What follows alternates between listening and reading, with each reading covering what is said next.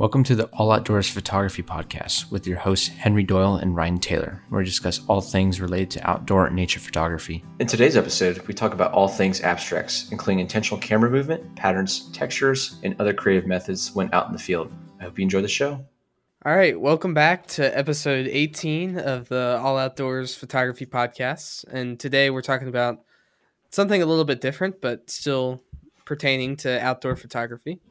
Yes, uh, we're talking about abstracts and any kind of artful side of photography here. So anyone that's kind of thinks outside the box a little bit and does something more creative with their nature photography. It's pretty much what we're going to be talking about today. Sure. All right. So one of the first questions we were thinking about talking about was how much of our photography we consider artful. So both of us do a wide variety of subjects. Um, so we definitely shoot different styles of photos.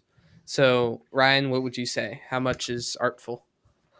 Uh, well, I guess the first thing to ask a question on top of a question is, uh, what would you call like artful or something like that? So for me, I guess an artful kind of photograph that I would take is something, you know, it's done with some kind of taste or style. It's not really documentative where you just photograph, let's say a bird on a tree, or maybe you're slow down that shutter speed and show like the wing beats and the wing flaps if that makes sense, and kind of blur that. That would be something that I'd call definitely more creative and artful.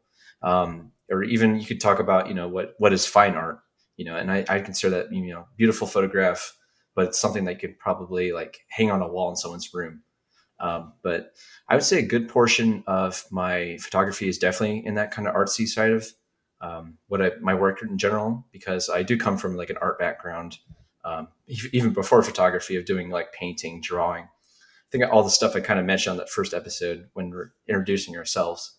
Um, but yeah, so I just I, I, say that yeah, art's always been with me, and so it definitely reflects in my work here with uh, photography. Mm-hmm. And do you try to do like I know with some art, there's kind of an unclear subject. Um, it's kind of a principle in some styles. Do you do a lot of work like that, where it's just kind of kind of paint like, or is it mostly just painterly. Realism, yes. Um, yeah, I I guess I guess now, now I think about it, yeah, I guess my work is kind of divided 50-50, where I will do a lot of like uh, realistic stuff where it's just you know photographing as it's seen, like the you know the landscape in front of me, or maybe it's like a found object and something a little more intimate. Um, but yeah, the more artsy side, I do I do typically will do just patterns and textures stuff that's kind of really doesn't have a clear defined subject, but it's something that caught my eye and I want to photograph it accordingly to, you know, pretty much display that subject, whatever it may be. Mm-hmm. Sure. What do you do? What would you say? Uh, well, I would say I'm at least landscape wise. When it comes to wildlife, I feel like it's just more of a documentary kind of shooting. But mm for kind of the landscape, general nature style, I would say I'm more artful. I've never really been too attracted to like the wide vista, like 15 millimeters wide angle shot, like with the foreground and stuff. I've never really been that kind of like landscape photographer. I don't always zoom in, but I, I just like to capture. It's it sounds so cliche because everyone does this nowadays. I like to capture the intimate details of the landscape. You're not wrong zoom in on a certain tree or zoom in on a, a, rock or just even get closer to a rock and focus on that instead um, and get the textures like you said um, for example what i really like to do in the fall for example is if there's like say a bunch of yellow leaves on the ground i like to look for the one red leaf and then mm. uh, that's the shot and i would say pretty much most of the time i have a defined subject uh, it's just that's just the kind of work I'm attracted to, I guess. Like I always like to have something there. Like I'm not a big fan of like those like all one color shots, like monochrome. Like, but yeah, and like just kind of I like a clear subject basically. Um so do you, do you like shy away from like minimalism because that's kind of what it sounds like to me. Something that's well, too simple. no, I think I think minimalism is great. Um I think that that definitely does have a cl- clear subject. Um, some minimalism, you know, there's some that aren't, but there's some that are. It's just kind of a toss up because that that word's kind of like kind of weirdly defined in the photography community, I guess. You know what I mean? Like there's many different people use different definitions for it. I would say. Oh, yeah, yeah. There's there's more than one way to say it, at least. Mm-hmm. Because I know some people they'll go to a beach and just shoot the layers of like the water, and say that's minimalism. Minimalism, and then some people will just will shoot like a, a lone tree, and say that's minimalism. So there's there's many different definitions, um, but yeah, I like to have a clear subject mostly. Mm-hmm. And as far as fine art, uh, like considering my work fine art, I would say some of it is uh, like probably my, some of my landscape stuff, especially waterfalls. I do like to shoot quite a bit of waterfalls. I I like to consider that fine art, um, mostly just because of the work I put into the editing. Even though it might not be seen in the photo, like doing focus stacking and all that, I just feel like personally that adds an extra quality to it. Uh, dodging and burning, that kind of stuff. Yeah, so I feel like focus stacking, honestly, uh, it's more technical. I would say. I mean, there's definitely like an art to it, but overall, it's something. The process of it, you know, compiling all those image files together, I would say, is definitely more technical. Does that make sense? Yeah, yeah, it does. But my only thing with that is like, even like painting can be technical too. Like, I'm sure there are some fine art painters that use like the vanishing point, all those techniques. Um, mm-hmm. It's just I feel like just focus stacking in general, it's just something a photo I put more work into. It's like not a single frame. I have to blend things and do different techniques to just I feel like like longer editing times for me is generally some of my more fine art work in my opinion. So. Yeah, yeah. That makes sense. And I, going back to what you're saying about having like a clear defined subject, I feel like that's just paramount to like any photo you would take honestly. I mean, like, like that's a good standard to really hold yourself to with anything, really. It doesn't have to be art photography or anything else, really. For sure, yeah. I feel like really bad photos are ones that don't have any subject. Like that's like you just take a picture of a brick wall. Like I mean, sure it's a nice texture shot, but you know, what are you gonna do with it? Yeah, well, that's ironic because we're just talking about patterns and textures. but well, that's that's not even a pattern, really. The the brick wall is just kind of a it's you know, it's it's a it's a weird. This is why we're having this discussion. I think because it's it's a weird kind of like line the skirt, I guess, because it is like, is there a defined subject? No, but like you could argue, well, you know, the whole photo is the subject, and some people say that's kind of cheap and it doesn't really count, but it just depends on what you want to photograph, I guess. You know, hmm. maybe they want just that brick wall and it has all the same homogenized look to it. You know, it just really just depends. It also depends what platform people are viewing it on. I mean, if they're on Instagram, they'll probably are more likely to like a photo with like a, a giant waterfall and like a sunset or something with like a dragon coming out of it or something. um, but for prints, you know, a person might want to just a simple leaf on the ground to ponder in their house, like just look at it during the day and just think about the significance, you know? Mm-hmm. Yeah. And whether it's a matter of it like filling the frame too, as well. Uh huh. For sure. I guess always matters about your focal length, and at that point.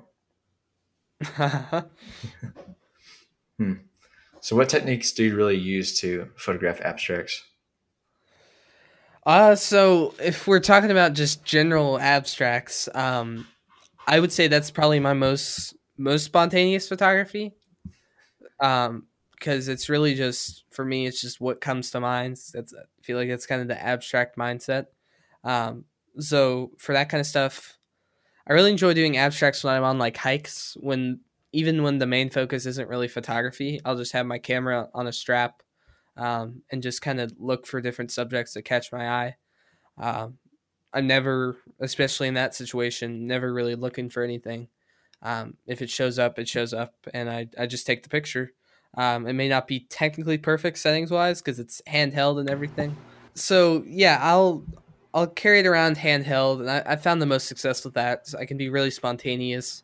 As soon as I see a subject that might be good or just a good scene in general, I'll just quickly photograph it. It may not be technically perfect because it's not on a tripod and everything, but it's I still find the most success with that. So, mm-hmm. yeah, I guess yeah, it depends on the tripod if it like helps you compose a scene better or not. But um, I find a lot of abstracts I personally just shoot handheld, and it's not really mm-hmm. out of like feeling rushed or like general laziness, but it's just kind of like it it becomes more creative, like creatively freeing, I guess. If that makes sense, you know. So especially with like blurring and stuff, which we'll Mm. we'll touch upon in a little bit. Uh, another thing about handheld they don't talk about if you if you trust your like camera strap enough, which I do, it's like a it's kind of like a seatbelt almost the material. um, I'm actually quite the climber, so I will climb things sometimes to get new angles. Like I've I've climbed a tree before to get a nice angle on something. Um, a little bit crazy, I know, but It's pretty it's pretty Uh, daring. it allows you to be more mobile in general. Even if you can't climb things, you can still get to places you couldn't with a big tripod. Mm, yeah, yeah, that's fair. I've never actually climbed a tree to really do something like that. I don't think yeah, so. I'm a little bit crazy. yeah. you gotta get that I, I, I used angle. to be I, I used to be a big rock climber, so I pretty confident. Oh, okay, okay, Yeah. that makes sense. Yeah, I've never really like climbed a tree to really see the view. I guess but I'll have to try that someday. Now, I'm taking I'm taking notes at least, but yeah. So, what do you use for your techniques? Um, it's it's all over the place. I mean, I I just like I said, like to think outside the box, try different things. Um, because especially with you know digital photography, it's so easy to just to take as many shots as you want. Um, obviously, it's you know not always the best idea, but it's like it's nice to have that kind of freedom of restriction where you just don't have to worry about. I have like you know roll of film that has whatever eighteen you know exposures in it, so I can just take as many if I want to experiment, let's say, um, take as many shots as I want and just trash the you know the bad ones and keep the good ones, of course. Um, but yeah, I, I do tons of different things. Um, I do lots of blurring, which will, like I said, we'll touch upon it here in a second, probably. Um, I do like lots of patterns, textures, kind of like the stuff you're saying with the brick wall, just kind of stuff that's kind of it's it's a pattern, so it's consistent, but it's like it just spreads across the whole frame. Doesn't matter about the focal length or any lens choice. It doesn't matter to me. Um, but then I also do I also do like to do um, some chaotic kind of stuff, like we are saying. So not to negate what you were saying earlier, but you know sometimes the coolest shots to me are ones where it's just kind of all over the place, you know, and it almost doesn't make sense at first glance. Um, and then of course water, you know, like what you're saying with long exposure, that's a big part of my work. Um, but I like to also just experiment with uh, reflections using like a polarizer filter. And then of course there's macro, selective focus, um, and just yeah, just trying different things with light and color and seeing how it all interplays, you know, when I'm outdoors. For sure. Yeah. I mean, it's just that's really what abstract's about. It's just kind of creating your own shots based on you know what's kind of going on in the moment. You know. Mm-hmm. Yeah. So I guess we can touch upon the first one, which is ICM. So do you, do you do a lot of this? I would say I do a moderate amount of ICM. Um, kind of at the moment. I, I do want to change this, but at the moment it's kind of my backup. If I'm not getting any good shots, I, I'll go into some ICM. Um, it probably shouldn't be like that. I should be doing more intentional, dedicated shoots. But right now it's kind of the backup. Um, but I, I really do enjoy it, and I never fail. Like every time, I seem to get a decent result. So it's Mhm. I wouldn't say it's an easy style of photography, but it's definitely has a high success rate. I would say. Yeah. Yeah. I mean, it's funny because it's like, what do you really define that as, like, success wise? It's like, there's really no clear defined, like, successful or failure shot. Does that make sense? Like, it's yeah, just, well, I would say if there's, as long as you find a scene with a good amount of color, um, and like a pretty even exposure, I would guess. Well, it doesn't even have to be an even exposure, but just a good amount of color. That's pretty much it. Uh, and if you do the right shutter speed and stuff, you can get some nice shots. hmm Yeah, I would say for those, the ones I've done is like I like to crank up the ISO or just the whole exposure really, but ISO and have it so the histogram is really to the right, like very far off to the right. Which I mean, that's the proper way you're supposed to expose. At least I'm taught, you know, expose to the right. But I just like to have them really, really colorful and bright, like you're saying. For And to, sure. You know, tone tone it down a little bit at least in post. But um, yeah, I'm pretty much the same way with that. And even if you like blow out the highlights, it's probably fine to be honest, because yeah. I mean it's it'll just be like a giant mix of highlights. So I don't know. It's like yeah. yeah, the whole the whole thing's just overexposed. I think I think the biggest problem in uh, post processing those is that it's the um, I have a lot of dust spots on my sensor, like or it just seems like they're always different ones, different spots, and it changes a lot. I'm pretty sure most people have this problem, unless you Mhm. shoot mirrorless, of course. Um, but I do find I have to clone them out. Oh, Mirrorless, mirrorless. Sorry to interrupt, but mirrorless has way more dust because we don't have a mirror blocking our sensor. oh, really? Okay, I'm sorry. We get tons of dust. Gosh. What I find with the abstracts, it's like it brings out, I don't know how to describe it. It brings out the dust spots. It, like they're much more apparent on any yeah, it- images you take. I mean, I would guess it kind of it kind of lengthens the dust spots, right? Because you're kind of moving your sensor around, so it Uh, would, like lengthen it a little bit. no, they just show up as little dots. Oh, I just, Okay. I just see, but like, I, I don't know how to describe it. Like I see, like if you, if you photograph the sky, just the sky, you would see the dust spots easily. If you're in like a much more scattered environment, you can still, it kind of uh, obscures it, I guess. But like on the abstracts, it just, because the bright colors and everything, I think, and the, it's just all blurring, right? It just shows it a lot more to me. I don't know. It's weird. There's probably some technical explanation with the slowing the shutter that maybe causes that, but you know, I don't know. Yeah. So when it when it comes to techniques, um, which shutter speed are you usually at for that? Uh, I think about, if I recall, third of a second's a good rule of thumb. It's just slow enough where you, when you're doing, you know, tilting, panning, swiveling, shaking, it would pretty much, it- it's going to guarantee a blur of some sort. It might not be what you're after, it depends. Um, but I would say, yeah, something slower than just, just almost at one second, somewhere in between that, and just say 125th.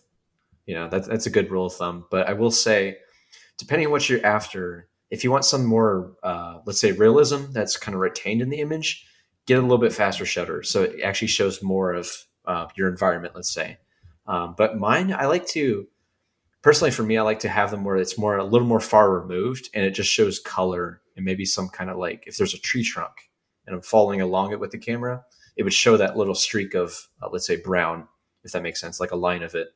Um, but I like to make mine very, very far removed from reality but that's just my personal taste.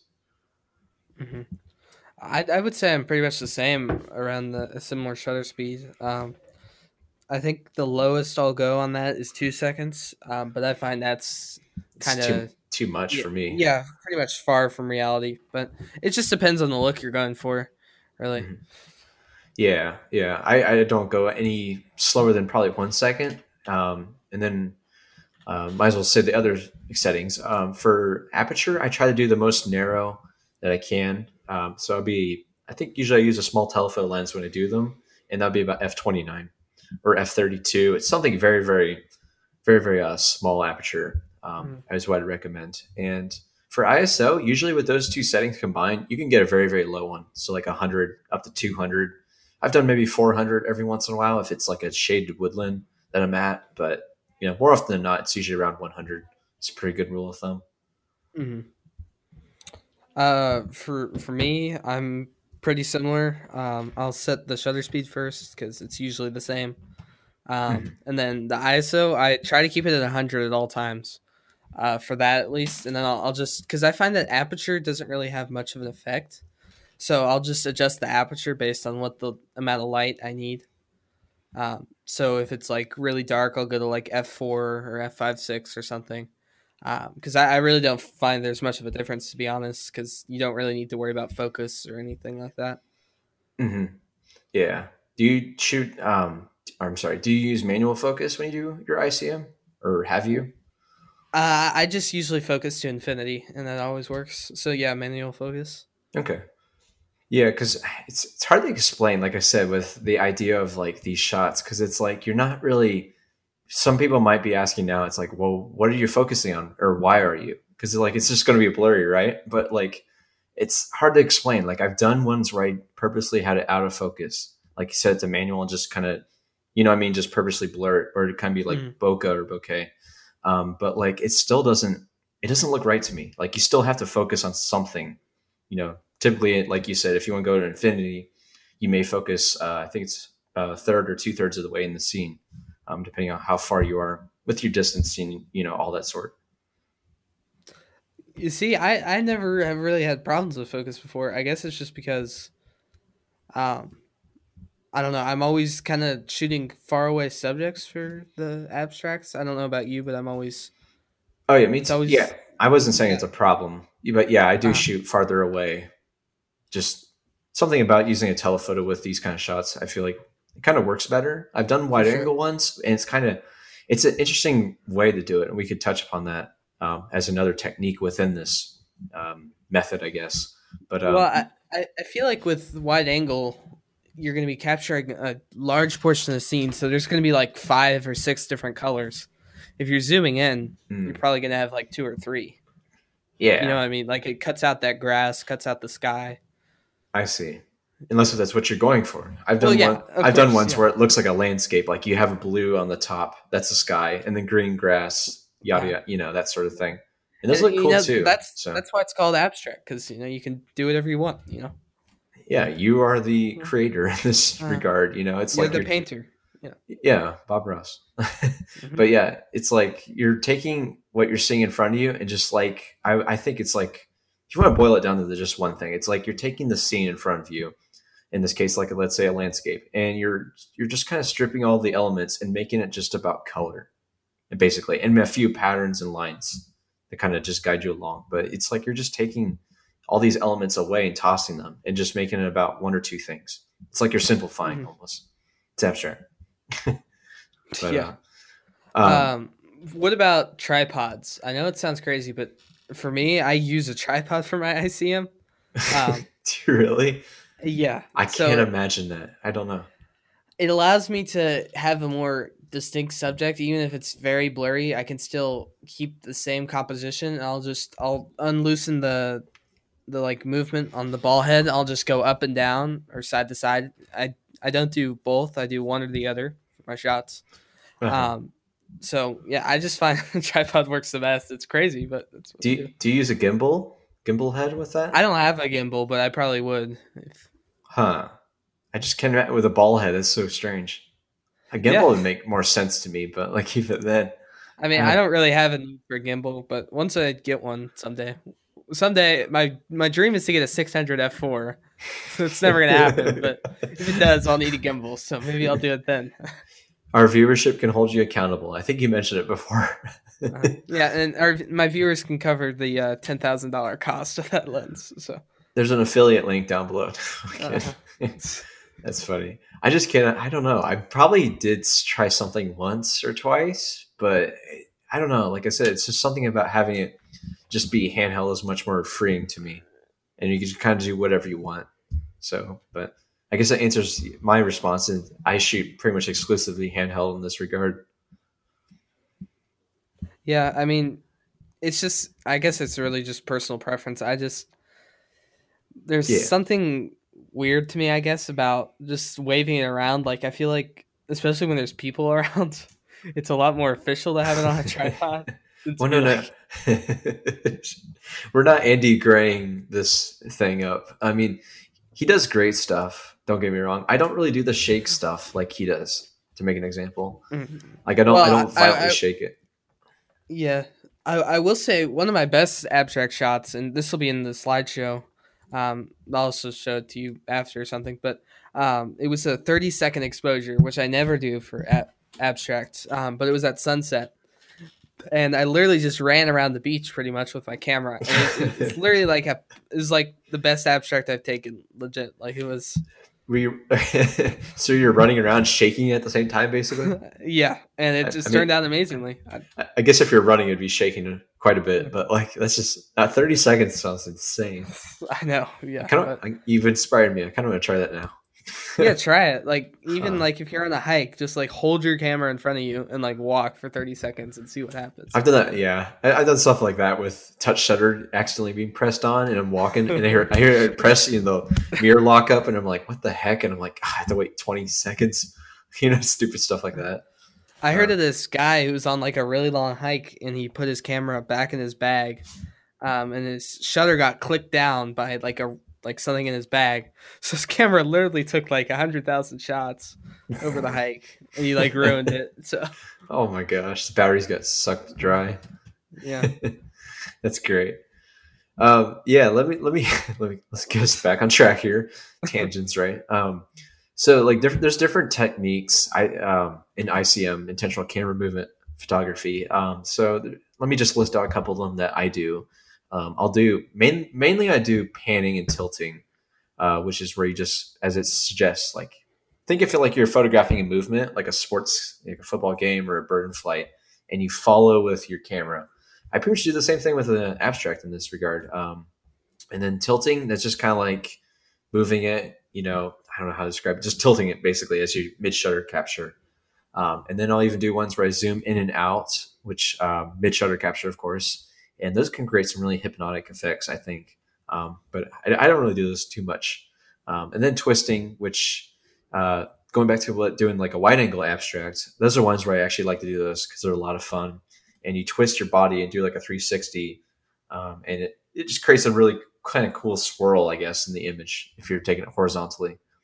And then of course there's the camera shake lens, but I, I don't do this too much. I like to keep it more controlled and kind of more at my, uh, you know, keep my arms tucked in and kind of just pan and stuff, tilt.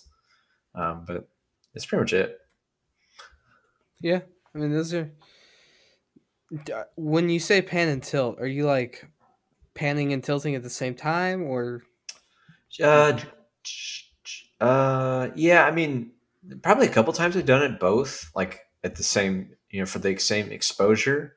Um, no, I usually just do like a left to right, right to left as one image, and then up and down or something like that. Um, I just find that works the best.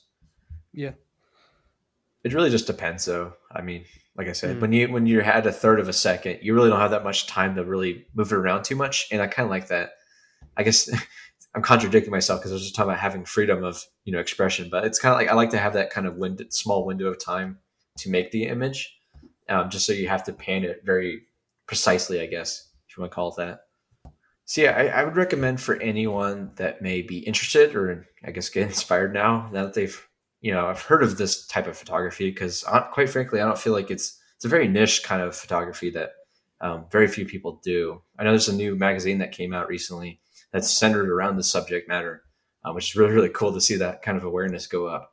Uh, but I would just recommend it's it sounds like it's dead simple and it really is. Like just go out with your camera, slow down that shutter a little bit, like we said. Um, have a very very small aperture. Um, anything above like f twenty or anything you know higher f-stop, all that stuff. Um, so like f20 and above, and just go from there and just try. Like I said, try these different techniques. Shake your camera. Um, if it's a zoom lens, zoom that in and out mid shutter. Twist, shake. Like Henry said, run around the beach with it. Like just try different things. Yeah, and just see really what you come up with. Um, I would say the best time of year is fall foliage. It's a beautiful time to be out doing those kind of abstracts because you just get so many bright, warm colors that people love. But even summer with greens and browns and stuff like that work as well. Or even winter, you get lots of cool kind of icy blues and white and gray that kind of get mixed in. So I've done them all times a year and they all produce different results. But I, you know, I just happen to like a lot of them as well. So that's what I'd recommend if anyone wants to try it. Yeah, I mean that ICM is really like a beginner could pick it up and you don't pretty quick. Yeah, they. I mean, you don't need to know a camera. Like, yeah, for sure. I mean, you could even with to an extent. Obviously, you can't do long shutter speeds, but you could do like a nice ICM with an iPhone. I bet even. And honestly, mm-hmm. if it's a good composition, people probably will notice the difference. So, um, honestly, like honestly, yeah, like these people, you're right. Yeah, these people like Andy Gray who do like these. uh He does amazing ICM work, but he's he's like an expensive camera, and I I always think when I watch his videos and stuff, like, why? Why do you have that camera? I mean, you know, you, you could he have like a little tripod too. uh-huh. Yeah. Well, he he knows what's up then. it's funny because he makes a big deal of it. He's like, "Oh, I'm bringing my tripod today. Oh no, what am I doing?" You know, that sort of thing. Yeah. I think the thing that makes him stand out a little bit from most people is like he puts so much effort in the post processing. Like it's like you know what I mean? Like it's just it's mm. like an abstract. So like I just don't I can't fathom how much attention to detail he puts into making them how he sees fit. Like it's just insane. But he's I mean, by doing that he's pretty much cemented himself as like the best abstract photographer Oof, geez, in the world, I would say. He's I would say yeah, he's I personally I've seen quite a few, I think. And then of course, yours truly. but like he's honestly head and toes above, head and shoulders, head and toes. he's head and shoulders above the rest, like from what I've seen, just because, like I said, he puts so much attention to detail in the post processing, and just just it's insane. Like he has live streams dedicated to this, where he just people watch him edit photos, and he takes hours to edit just one image. It's like insane. Like I just I, I don't know, but like the results show it. Like you look at his Instagram, it just it really shows it. Yep, and um, he he has a distinct style too. It's always kind of that orange tint, like a nice yeah. uh, Yeah. a good like a pretty large amount of blur, but there's still usually a distinct subject because I think he usually is like looking for castles or old houses, um, or like Mhm. I think he's in England or something, so Yes. he's got a lot, lot to work with there. So He go, he goes to the beach a lot too, I think, which inspires that kind of like um like taupe sepia kind of look to it. Mhm. That tan color. Yeah. But- There's another type of abstract photographers I really like. I've never really done this, but it's just a really, really slight blur. Um, they're kind of almost basically landscape photographers, but it's, uh, it's, like, it's like a like a soft focus. Yeah, it's pretty much nothing's in focus, but you can clearly see like every element of the scene. Huh. Um, Interesting. yeah, it's it's really cool. I saw that in like the ICM magazine. I saw the- like, I saw it on that Instagram. Um, huh. So I'll link that in the show notes if you guys want to check it out. But there's a lot of those kind of people in there. Yeah, definitely. Uh, yeah, I'm just so yeah. I guess you set the manual your focus. I mean, and you just kind of purposely kind of dial it back so it makes everything blurred. But I can see that being really cool. Actually, I might it might be something I have to try now. I can't really Yeah. recall a time where I did that purposely, at least. You may have accidentally done it before, and Um, it- like I, I, I encourage all of our listeners to go back through your Lightroom libraries. Uh, give that photo of motion blur a second chance. Maybe you can bring up some shadows or something and make a nice ICM out of it. Who knows? Yeah, yeah, It's- it's a good point. Is look back on your catalog and see really what you have because you might have a few junk shots that kind of pass by you, and you're like, why didn't I delete these? But you know, maybe this maybe this episode would get you like a newfound interest in like, okay, maybe there's something more there that I can kind of work with and you can enjoy. Mm-hmm. Even like I, I just had this thought. I don't know if this is crazy, but like a intentional blur of like a bird flying. I wonder if you could like. Yep, You like- there's I, I've seen those. Oh really? Oh yeah, like a like a flock, uh, especially during like migratory times. Um, I've seen tons of where it's like a blur, excuse me, bird flock, and it shows them kind of slowed shutter speed. It's, it's it produced some really kind of insane results. Um, I would look this up. It's just fascinating to see these like I guess Have you they ever seen them like the long the exposures. No, Have you uh, ever seen like the koi fish in the pond? Like people do long exposures of that. It's super cool. oh no, I don't think I've seen that in particular. Huh. Yeah, it creates like same nice. idea. Yeah, pretty much same principles. Creates like nice orange lines in the water. It's just really Mhm. cool. conveys the motion and all that stuff. Uh-huh. That's really cool, huh? I'll check that out. Yeah, I've never really Like- gotten a chance to do like the birds long exposure. I, I've wanted to, but it's just you know never really thought of it. Never was ready quite for that. I mean, me with my f11 lens, sometimes I cannot get those shutter speeds up high enough to uh, freeze the motion because that, that ISO gets way way up. So I Yeah. I'll have to try that. Yeah. Fair enough. Yeah, maybe this can be our homework as well for us, both of us. Uh, yeah. That's great. Uh, but long long exposure in general is just a really powerful tool. Like there's so much stuff you could do with it. Um, I would say it's definitely my favorite like area of photography. It's not really a style, but just favorite general shutter speed to be in is that Mhm. region. I, I would call it a honestly i would call it a genre like it's such a big part of mo- most of the time it includes like water but i mean like we said it could be a you know flock of birds in flight it could be a koi fish in a pond or you know cars going by honestly you know with the headlights going off i've done that plenty of times and that's fun to experiment with like there's just so many ways you can so many ways you can just when you prop that camera on a tripod and slow down that shutter like just see what the results are and you could be really surprised you know really what comes of it For sure. Yeah. Um so yeah, that's pretty much concludes it for ICM I think, unless there's anything else you want to add. Uh, no, not really. They're fun to do though, guys. So I'd recommend it. Just Check try it out. once. Try it And- like you'll try it once and it might suck, but like try it like 500 times. You might like it more. And definitely check out Andy Gray and all those people on Instagram. Be really inspired. or our slideshow, the YouTube, if you're you're watching, Yes, listening. We, we- are master ICM photographers, so you don't need to look at anybody else. I mean, you know, we're pretty good. We're modest. But anyways, um, so another big part of big part of my abstract work is patterns and textures, and uh, we touched upon it quite a bit already. But um, I feel like it just goes with mentioning it's like your subject matter. Um, so if I'm out hiking, let's say a trail, and I can think of a few examples where I just like saw a neat pattern, and it was like uh, dried mud cracks. You ever seen those where it just kind of like has this weird kind Mm-hmm. of veiny look to it. Yeah, I've seen a few times where that's kind of occurred, um, and especially if you get like little green kind of like plants stuff growing out of it. Um, that, that's really exciting kind of like time for me because I'm just like, okay, I can put on a wide angle and photograph this like straight down, and it creates this cool kind of look to it. There's lots of lots of detail going on that you really have to. You can't just look at once and really see what you're looking at. You have to kind of give it like a double take and really absorb what you're seeing. Um, and there's I've made quite a few of that, or just like twigs kind of spurs interspersed across that dried mud. Um, tons of times where I've seen that as well. Um, even like stuff like ice, like frozen twigs and ice, or leaves and ice, that creates a really kind of artful look to your photographs. Um, you're documenting it, but it's like it's something that's a little different. It's like people may go past that and not really like fully appreciate what it is in front of them, or even just like little patterns and textures in sand. Um, that's something I've Mhm. seen a time Definitely. or two. Yeah, where you just kind of you crop in is- and zoom in close, and you kind of get that.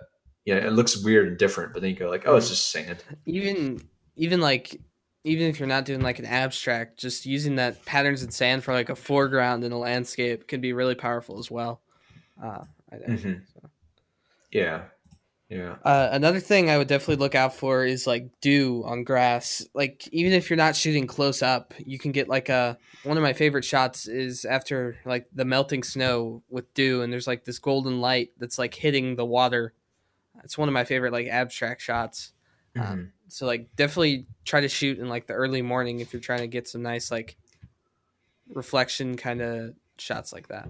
hmm I would say springtime is probably one of the best times for that because you get you know Mhm. really really cold overnight, and then the morning kind of thaws everything out. So like especially in like April, I'd say is the best time for that kind of that really dewy grass. Um, so you get down real low. At least that's what I would do.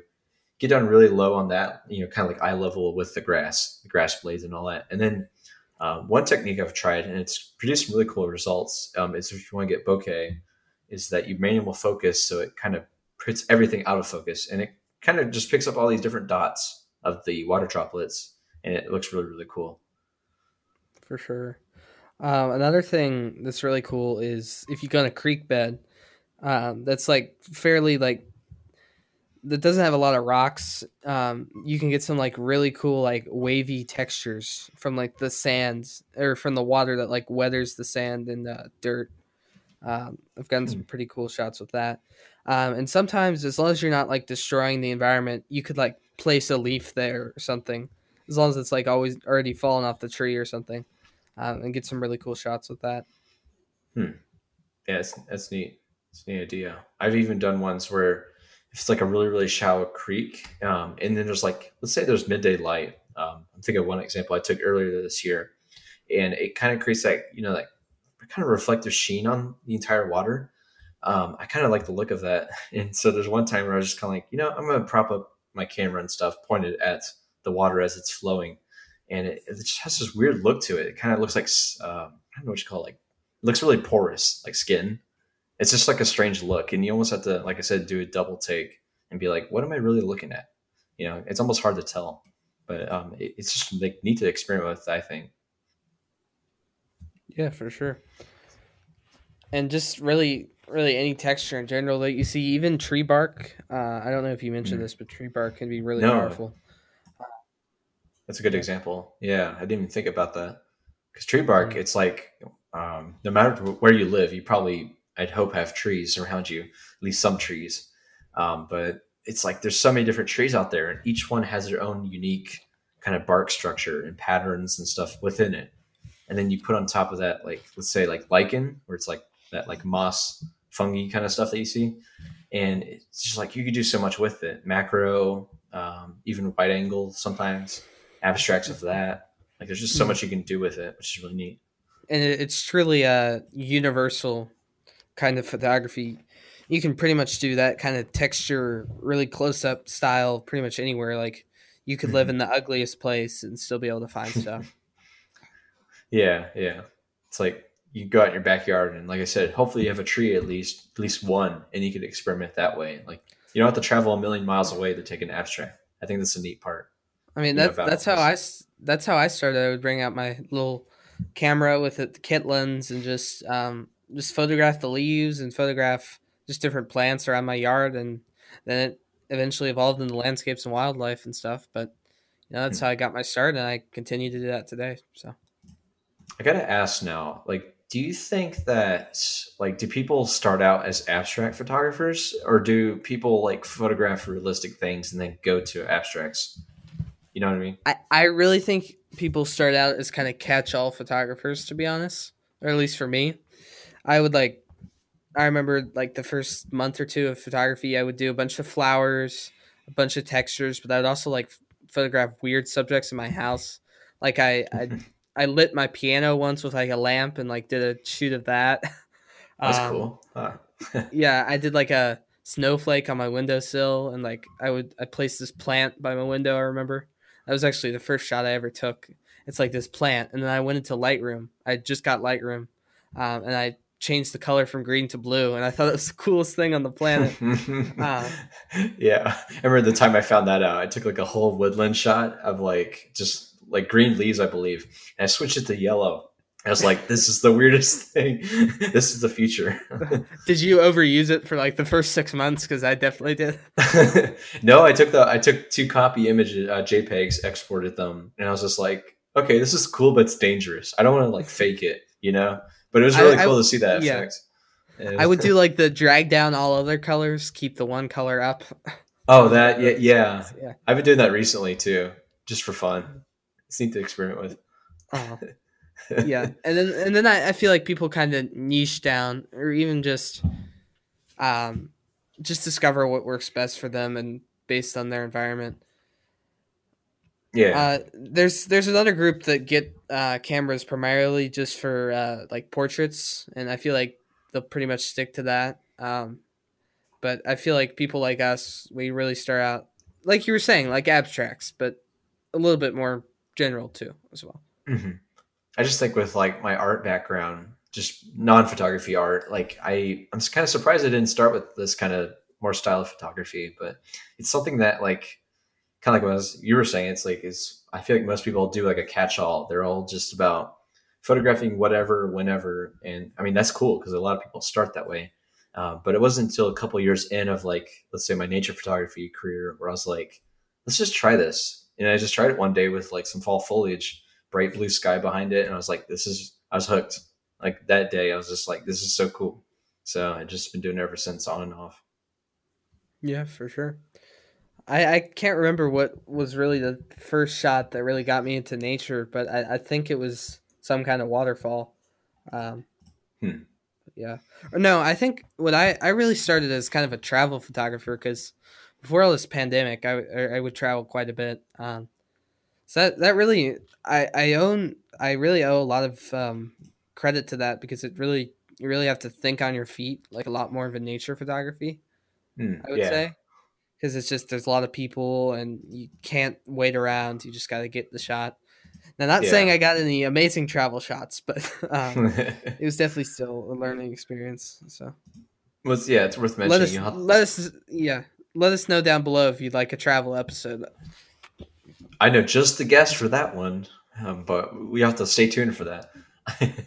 Things in the works. Oh yeah, yeah, that'd be a yeah. good guess. I know what you're talking about. Okay, cool. Yeah, um, tight-lipped on that one, guys. We got some good guests coming up, by the way, so stay tuned. big names, big names. uh, we can't contain ourselves. Yeah, I, I, I, will say about travel, since you mentioned it, it's you don't even have to travel far too, which is neat. Like you can just mm-hmm. be in your. I've done travel stuff in my hometown, you know, and just yeah, you don't have to travel far. Simple as that. And there's no reason to limit yourself. I mean, I remember Rylan was talking about this two episodes ago. He's um, defying what other people are saying and just doing him and you know just he, doing all the styles he likes. And so he's he's succeeding at it. I think like he's doing yeah, what he loves, sure. and he's uh, like he's getting a lot of haters. I don't know why because I just feel like it's unwarranted. But you know he's just paving the way for himself. Doesn't doesn't really care about it. Doesn't really care about the haters. I mean, but yeah. But anyways, uh-huh. we're this is like we're the king of tangents. I swear. Uh, so yeah, we'll touch upon. I mean, that, that's isn't that all podcasts though? Just tangents. Oh yeah, yeah. It's it's no fun if you don't you know talk about stuff off topic, I guess. But um, yeah, let me touch upon a few other techniques I do for abstracts. Um, so water reflections, um, like I mentioned, w- water is a big part of my work. Um, I know we talked about long exposure a little bit, um, but reflections in particular are something that I really like to seek out because you can do so much with it. Um, let's say if a bird is perfectly framed in image and the water is very very still, get a reflection of that. Um, but th- what I'm really talking about in this case is like where I'm isolating just the reflection itself. So it creates its own kind of abstract, um, if that makes sense. So let's say I'm across from a lake and I see some like birch trees or sycamores and it has that white bark. Um, I can think of one example I'm looking at now, and there's like some brown water reflected in the lake. Um, but so what I do is I tilt the camera downwards, focus on the water, and I make sure that just above where would be the top of the frame is the horizon, but I cut it off. So all you're seeing is water, um, but it creates this kind of ripply effect that's really neat. That um, I guess you call it painterly. It has like the neat look to it that I like to. I know it's something to seek out. I think whenever I'm outdoors with the camera. Yeah, reflections are super powerful. Uh, just just a tip for everyone uh, polarizers can eliminate your reflections. So if you're trying to get a good shot, um, make sure you're not polarizing that part of the scene. Uh, I know mm-hmm. I've done that before. Um, yeah, yeah, definitely. definitely. Do you kind of do you ever like zoom into reflections, or you, you get kind of the wider reflection, or? Um, like I said, most of the time I do. I will. I will use a zoom pretty much all the time. Um, usually it's a small telephoto is what I use um, for pretty much most of my abstracts, honestly. Um, but it just helps the you know compose it a little better, I think, in this regard. Um, but yeah, it's what, what, would you use? I would say, what would you use? I don't do a whole ton of reflection shots, um, but I would I would definitely zoom in to that.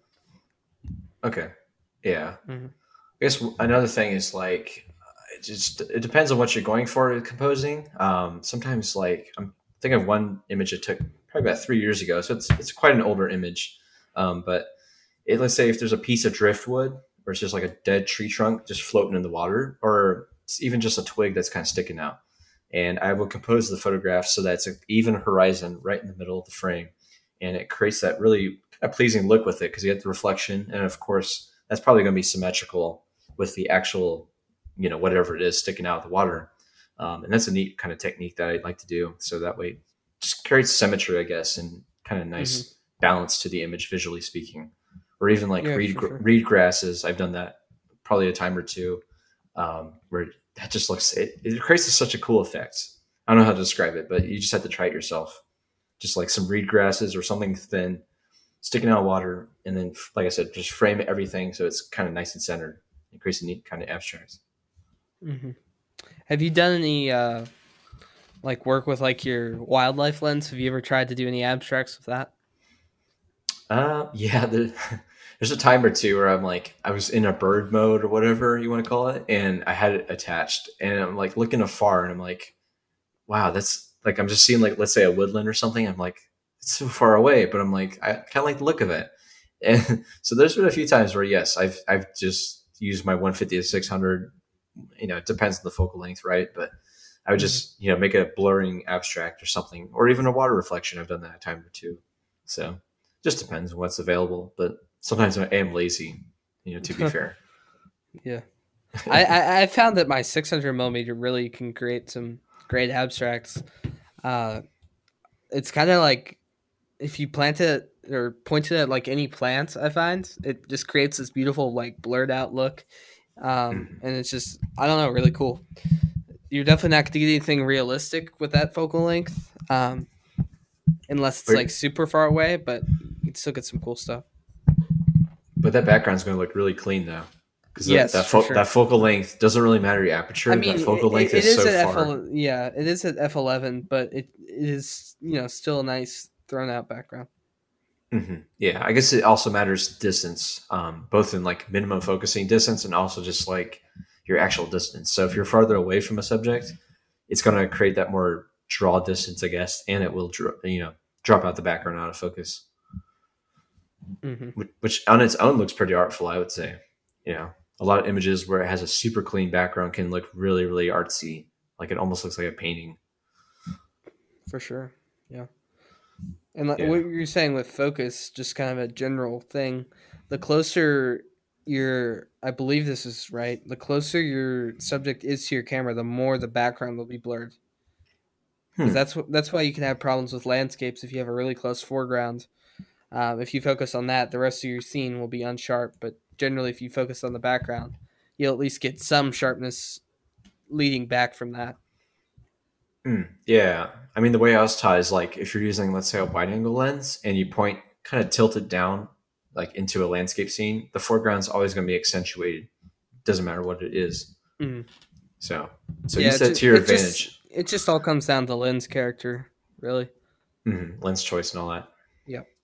Yeah. and, uh, you know, touch upon focus a little bit. Um, selective focus is something I've tried out a time or two where it's basically the same as uh, manual focus, but like you're just kind of using it to your advantage to make an image look a little bit more far removed from reality. So uh, there's one example I can think of that's it's a giant. I, actually don't know. I can't recall what leaf it is, but it's a giant like leaf at a botanical garden I was at about a year or two ago. And I get on my extension tube and I do a macro style. But what I do is I kind of I don't know. I just like mainly focus on the stem, the centered stem of the leaf, and you just have you know all the different veins and stuff you know branching out from it. And it, it creates this kind of weird look to it where it's like you almost don't really think it's a leaf i would think. Um, it just has a weird kind of look to it because it's so cropped and zoomed in. And that manual focus throws out the rest of it um, what you don't focus on out of focus in this regard. Um, that i don't know i just think it's a neat look and it's something What aperture do you usually use for that? um i could probably check real quick. Uh let's see. I no i do not have it in front of me. Um probably aperture of like something very very uh wide i would say. Like f5.6 and above. That's my guess. So Hmm. and so when you're using a macro lens i believe i could be wrong about this but um, if you use that really wide aperture it's going to make a really it's going to bring out you know the background a lot more out of focus i would believe because of that Yeah, macro focusing is probably the hardest type of focusing you could go into because it, Mhm. it the closeness of the lens. It you'd think that it would make everything in focus, but it just doesn't. It's like extremely challenging sometimes. hmm Yeah, I, I would recommend to anyone that wants to do that more, um, or any macro really, is to set it to live view and then manual focus that way. That's kind of how I do it when I do. And and turn on focus peaking if your camera has it as well. hmm Yeah, good point. So, is there any other techniques you use, Henry? I don't really do too much with the selective focus. Um, what I will say with the macro is my aperture I use usually is f8. I just found, especially for the smaller flowers, I find if I focus on the center, um, that'll get the leaves or the not the leaves. What I'm saying? The petals and the just all the kind of texture and focus, but still a really really blurry background. Um, I'm usually out at like 240 millimeters on my lens um, for Mhm. that. Uh, and I like to get nice and close, kind of fill the frame. I don't have a macro lens, but it's pretty much macro, I would say, um, which is nice. I am thinking about getting some extension tubes too. I don't, I don't know how much of an effect that'll make, um, but you know, Very. There's not they're they're I will say they're a very affordable um, attachment option to just make macro photographs. Like all of mine are done with it, at least so far. yeah. and they're they don't cost that much. They really don't. And I, I was thinking about throwing that on my uh, 85 millimeter f 1.8 and really just kind of I really like the look of that focal length. Um, I feel like sometimes 200's too compressed for flowers, just personally. So Mhm. I'd really like to experiment with that, see how that looks. Um, and I know. Thomas Heaton has been using that combination for his macro. He didn't do too much, but uh, I watched his video. He, he's the same lens as me, and he used extension tubes with that, and that worked great. So Huh, that's cool. I think yeah, he got like a set of three for like less than 100, 100 pounds in his country uh or something like that. It wasn't it wasn't- wasn't that much at least. Uh huh. that's pretty cool. Yeah, F8's a good choice as well. That's kind of a good middle ground, I would say. Yep. Um, but I would say if you're trying to specifically macro, this isn't really abstract, but if you're trying to capture like a bug or something, um, I would say definitely like F11 at least because it can be really hard to get focus on that guy. Oh yeah, fair enough. That yeah, that focus will be hunting like the whole time. I'd imagine, especially if it's moving around, or Mhm. buzzing about, or whatever. Very, very complicated for sure. Um, Mhm. I'd, I'd love to get like a really in depth macro photographer on here sometime. I mean, there's me. I, Like, I, I do Yes, quite a bit. yeah, like, yes, yes, I, I just yes, we could do a I mean, macro like- episode. That- That's an idea. yeah, for sure. But I mean, like, also the people who like walk around with like a portable studio, like they have their lights set up for the field and like. Oh yeah, the lens, um, the macro flash, Uh-huh. like that ring light. and they got like vintage flipped over lenses with like eight extension tubes and stuff. custom modded and all that. Uh-huh. That's cool. Yeah, that's a good idea. Yes. Well, I think I think that about wraps it up. I, I was going to ask one more question. So, uh, Henry, do you consider abstracts a legitimate form of photography? Pretty Oh, for sure, for sure. Just like um, painting abstracts is legitimate, um, it is as well for photography. Um, it's it's really a large catch-all term as well. So there's so many different subgenres and just it all abstracts are photog- photographic art in my opinion. Yeah. It- It's like if you take an image, I would consider that a photograph. I would consider that photography. So in this regard, it's like that's that's what it is. It's abstract. It's just a different type of it. It's it's one that's like I said, it's niche. It's not really it's not frowned upon, I don't think, but it's just like one that really is you know oft forgotten because it's not like oh, there's no. In most cases, it's like oh, there's no uh, like clear defined subject or there's no focus part of the image. It's just kind of like a thing and it's like what do you even call that what do you interpret that as and i'm like well it's it's art that's all Yep. it is really then hmm I mean, other forms of art don't put r- rules on things, so why should photographers put rules on their art? You know. yes yes 100% this man knows what's up Yes, indeed. Well, So, uh, um, real quick do you have any announcements or anything Uh, I, I, I don't really I- don't have much Yeah, I don't really have much either. Um, like we said, there's we got a pretty big guest coming up soon. Um, probably in about two weeks for you guys. Uh, we'll have that podcast out two or three weeks. Um, so keep your eyes out for that. Um, and we'll also be going on this person's podcast as well. So uh, be excited for that, I guess. Um, you told yeah, us I will you say told him it's- too much it, yeah, uh it's a landscape photographer, um, pretty reputable one. So if you like that, make sure you definitely tune in. Um, and that, so that's pretty much it for me. I don't really have any personal announcements. yeah same here All right. um yeah Well, sorry leave if it- this is a bit of a tangent, um, but it is just like the title. It's abstract photography, so like abstract podcast, I guess as well. So it's all over the place yeah. it's been great Uh-huh. All right. Thank you guys. All right, thank you. Thank you so much for watching the All Outdoors Photography Podcast. You can find us on Spotify, Apple Podcasts, Google Podcasts, and the video version on YouTube as well. You can subscribe down below, and we look forward to seeing you in the next one. Thank you.